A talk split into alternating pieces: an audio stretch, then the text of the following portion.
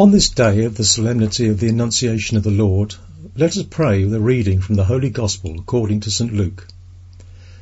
In the sixth month, the angel Gabriel was sent from God to a town of Galilee called Nazareth, to a virgin betrothed to a man named Joseph of the house of David, and the virgin's name was Mary. And coming to her, he said, Hail, favoured one, the Lord is with you. But she was greatly troubled at what was said, and pondered what sort of greeting this might be. Then the angel said to her, Do not be afraid, Mary, for you have found favour with God. Behold, you will conceive in your womb and bear a son, and you shall name him Jesus. He will be great, and will be called Son of the Most High, and the Lord God will give him the throne of David his father, and he will rule over the house of Jacob forever, and of his kingdom there will be no end. But Mary said to the angel, How can this be, since I have no relations with a man? And the angel said to her in reply, The Holy Spirit will come upon you, and the power of the Most High will overshadow you. Therefore the child to be born will be called Holy, the Son of God. And behold, Elizabeth, your relative, has also conceived a son in her old age, and this is the sixth month for her who was called barren, for nothing will be impossible for God. Mary said, Behold, I am the handmaid of the Lord. May it be done to me according to your word. Then the angel departed from her. This is the gospel of the Lord.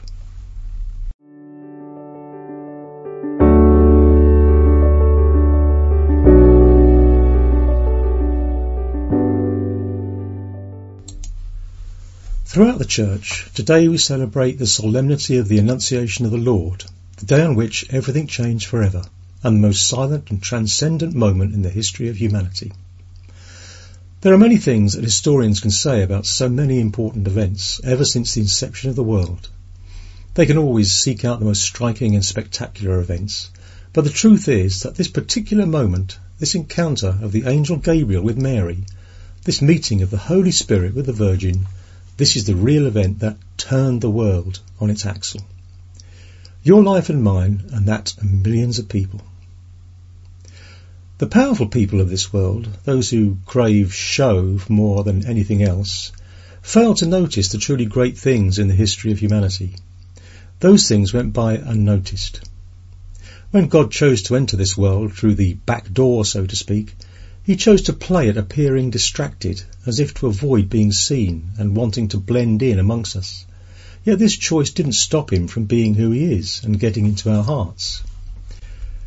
There was so much joy all at once.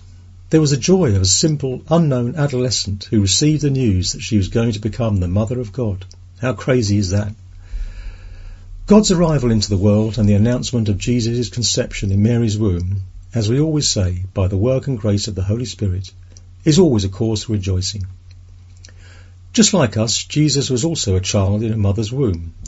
He too grew silently until he was born, just like any of us. So today we also pray for all the unborn children who are guarded in the custody of their mothers within their wombs.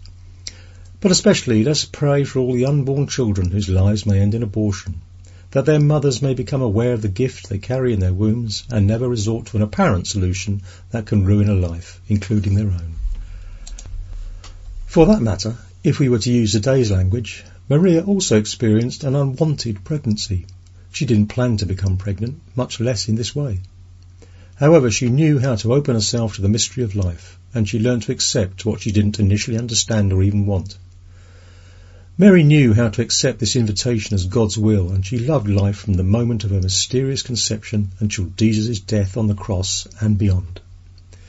That's why it's so important that today we pray for all mothers who are also, for varying circumstances, living through an unwanted pregnancy one they didn't seek. May these mothers open their hearts to the tremendous gift they bear within their wombs, the child they miraculously carry and who needs them. Today's glimpses of the gospel shows us that from the time of the angel's announcement to Mary until the announcement of the resurrection, God comes to give us joy. The fact that God is with us is a cause for rejoicing. It is not a reason to worry and be afraid. Jesus' life on earth came to bring us joy. A child can always be transformed into joy, and being a Christian means to rejoice in this joy.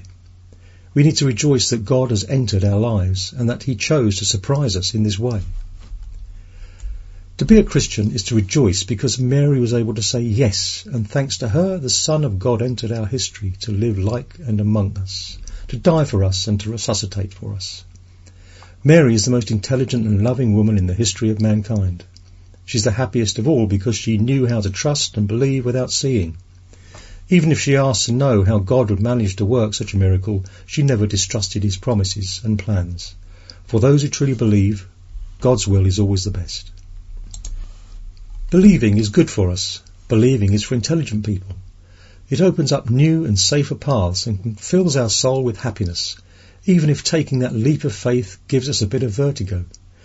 If we can learn to believe and trust without seeing, we will find joy and happiness. Today, may Mary help us trust and say to God the Father, perhaps fearfully, but with confidence, I am the servant of the Lord. May it be done to me according to his will for me. May Mary awaken the hearts of so many mothers who, because they made a mistake today, do not want to receive a new life, and may they feel embraced and accompanied by the mercy of Jesus, who always gives us another chance. Whoever said that believing in God is only for the weak and naive? Whoever said that having faith is childish or unintelligent? Have you ever heard people say this? These are merely words and temptations. The true path to happiness lies in believing, like Mary, and trusting, even when we don't understand. Which do you prefer? May we have a good day, and may the blessings of our merciful God, the Father, Son, and Holy Spirit descend upon our hearts and remain forever.